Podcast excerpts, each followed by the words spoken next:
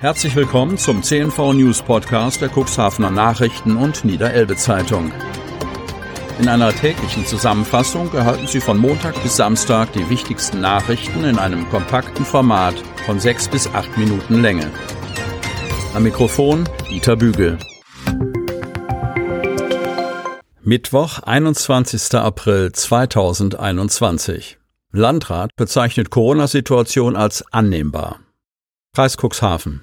Insgesamt neun Neuinfektionen mit dem Coronavirus verzeichnet der Landkreis Cuxhaven am Dienstag. Die meisten davon in den Städten Cuxhaven mit fünf und Geestland mit drei. Eine Neuinfektion gab es in der Gemeinde Lockstedt. Ein 72-jähriger Mann ist gestorben. Die Corona-Inzidenz, also die Quote der Neuinfektion der letzten sieben Tage auf 100.000 Einwohner gerechnet, liegt bei 78,80. Damit liegt der Wert fast genauso hoch wie vor vier Wochen am 20. März, erklärt Landrat Kai-Uwe Bielefeld. Es ist verständlich, dass die Bevölkerung eine Verbesserung der Lage anstelle einer Stagnation herbeisehnt und der Einschränkungen müde wird, aber mit Blick auf den steigenden Anteil der Virusvarianten an den Neuinfektionen und die Entwicklung in vielen anderen Landkreisen in Niedersachsen ist die derzeitige Lage im Landkreis Cuxhaven als verhältnismäßig annehmbar zu bewerten, so Bielefeld. Dies zeuge von einem verantwortungsbewussten und umsichtigen Verhalten der Bevölkerung, auf das er weiterhin setze, so Bielefeld. Feuerwehr löscht Brand in der Küche. Cuxhaven. Zu einem Küchenbrand musste die Feuerwehr Cuxhaven am Dienstagmorgen ausrücken. In der Reinecke Straße war das Feuer ausgebrochen. Am Dienstag um 9.08 Uhr ging der Notruf bei der Leitstelle der Feuerwehr Cuxhaven ein. Anwohner meldeten Brandgeruch im Treppenhaus des Mehrfamilienhauses und einen ausgelösten Rauchmelder.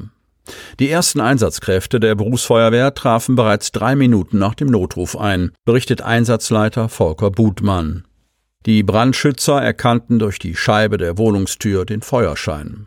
Sie brachen die Wohnungstür auf. Unter Atemschutz nahm ein Trupp die Brandbekämpfung in der Küche auf. Die Feuerwehr konzentrierte sich zunächst auf die Suche nach möglicherweise anwesenden Personen in der stark verrauchten Wohnung.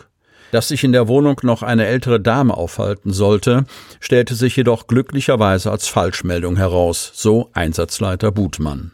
Die Einsatzkräfte verhinderten, dass sich das Feuer auf andere Räume ausbreitete und löschten den Brand mit etwa zehn Litern Löschschaum. Personen wurden nicht verletzt. Dennoch sei ein nicht unerheblicher Sachschaden entstanden, auch durch den Brandrauch. Die Feuerwehr schätzt den Schaden auf etwa 10.000 Euro. Mit maschinellen Lüftungsmaßnahmen verhinderten die Feuerwehrleute, dass der Rauch in den anderen Wohnungen des Gebäudes Schaden anrichtete. Die Wohnung, in der das Feuer ausgebrochen war, ist laut Einsatzleiter Butmann zunächst unbewohnbar. Alle weiteren Hausbewohner könnten ihre Wohnungen aber weiter nutzen. Die Berufsfeuerwehr war mit einem Löschzug, bestehend aus zehn Einsatzkräften und einem Rettungswagen vor Ort. Die vorsorglich ebenfalls alarmierten Kräfte der Freiwilligen Feuerwehr Cuxhaven Mitte mussten nicht mehr eingreifen. Nach etwas über einer Stunde war der Einsatz gegen 10.30 Uhr beendet. Die Polizei ermittelt zur Ursache des Küchenbrandes.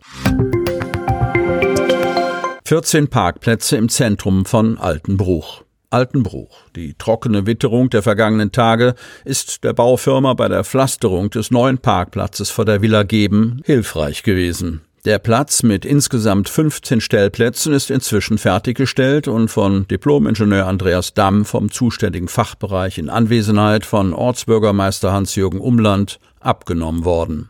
Momentan werden die Randbeete mit Heckenelementen aus Rotbuchen, Säuleneichen und bereits blühenden Zierkirschen bepflanzt. Bodendeckende Rosen, sonnenliebende Zwerggehölze und Stauden im Zufahrtbereich zur Villa geben, nehmen die Gartengestaltung vor der Villa auf. Die markanten Säuleneichen neben der Villa wurden durch eine Säuleneiche und verschiedene Kirschbäume ergänzt. Die Stellplätze sind optisch ansprechend mit recyceltem Großsteinpflaster befestigt worden, das unter anderem von der Bahnhofsbaustelle stammt. Mit der 70.000 Euro teuren Baumaßnahme sollten einerseits auf dem Grundstück des ehemaligen Gasthauses zur Linde Parkplätze im Ortskern geschaffen und andererseits der freie Blick auf die Jugendstilvilla ermöglicht werden. Darüber hinaus sollte Platz für kleine Veranstaltungen gewonnen werden. Nur Grönemeyers Okay fehlt noch. Kartenberge. Der Bauantrag ist da, die Fördergelder sind bewilligt. Eigentlich kann es losgehen mit dem Bau des Grönemeyer Fanmuseums in Kardenberge. Eigentlich. Was dem Sammler Wolfgang Hess noch fehlt, ist die Zustimmung von Herbert Grönemeyer. Doch der Bochum-Sänger und sein Management hüllen sich in Schweigen.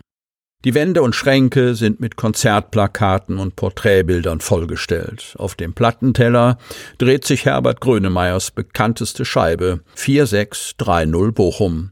Nebenan hat sich eine Gruppe von Schaufensterpuppen im Grönemeyer Fan-Outfit postiert, die auf die kostbare Sammlung aufpassen. Mittendrin steht ihr Besitzer, Wolfgang Hess.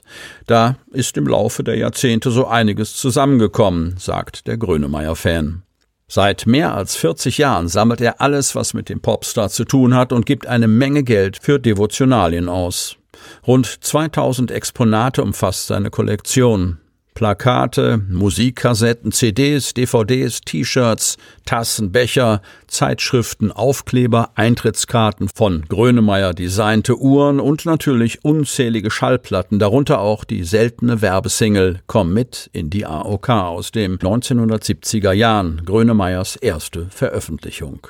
Zurzeit ist die Grönemeyer-Sammlung noch bunt in Hess Privaträumen am Heideweg verteilt. Aber wenn alles klappt, zieht sein Fundus noch in diesem Jahr in ein Museumsgebäude, das nebenan auf der freien Fläche neben dem Wohngebäude entstehen soll. Das Konzept für die Präsentation der zahlreichen Exponate steht. Der 59-jährige Uhrmachermeister rechnet mit Baukosten von 800 bis 900.000 Euro. Weil das Grönemeyer Fanmuseum in wirtschaftlicher und touristischer Hinsicht eine Belebung für Kadenberge und die Region darstellen würde, will die EU das Projekt mit einem Liederzuschuss von 150.000 Euro fördern. Auch der Landkreis Cuxhaven, die Samtgemeinde Landhadeln und die Gemeinde Kadenberge unterstützen die Museumspläne finanziell.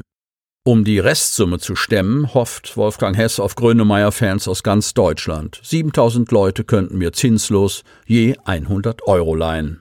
Die Baugenehmigung für seinen Lebenstraum hat Wolfgang Hess Anfang Januar erhalten. Es habe einige Rückfragen zur Nutzung des geplanten Bauplatzes gegeben, erzählt der Grönemeyer-Fan. Er hoffe nun auf eine Eröffnung des Museums Ende des Jahres. Im November werde ich 60. Wenn das Museum dann steht, wäre dies das allerschönste Geschenk. Einen Haken gibt es neben den fehlenden Mitteln allerdings noch. Herbert Grönemeyer und sein Management haben das Konzept noch nicht abgesegnet. Das ist für den Museumsbau aber äußerst wichtig. Ich möchte nicht bauen, bevor geklärt ist, ob mir möglicherweise rechtliche Schritte drohen, sagt Hess. Dafür ist zu viel Herzblut im Spiel, das möchte ich nicht riskieren. Mehrfach hat der Sammler den Ruhrpott-Poeten angeschrieben. Auf eine Antwort wartet er noch heute. Sie möchten noch tiefer in die Themen aus Ihrer Region eintauchen? In unserem CNV-Themen-Podcast auf Tauchgang gibt's alle 14 Tage per Interview interessante Personen, emotionale Stories und bemerkenswerte Projekte aus dem Landkreis Cuxhaven direkt auf die Ohren. Damit Sie ab sofort keine Podcast-Folge mehr verpassen, benötigen Sie lediglich einen sogenannten Podcatcher. Auf den meisten Smartphones ist dieser bereits vorhanden. Falls nicht, dann suchen Sie ganz einfach in Ihrem App Store nach einem kostenlosen Podcatcher wie zum Beispiel Spotify, Apple Podcast oder AntennaPod. Selbstverständlich können Sie unsere Podcast-Folgen auch direkt über unsere Website unter cnv-medien.de slash podcast anhören. Sie hörten den Podcast der CNV Medien, Redaktionsleitung Ulrich Rode und Christoph Käfer. Produktion Rocket Audio Production.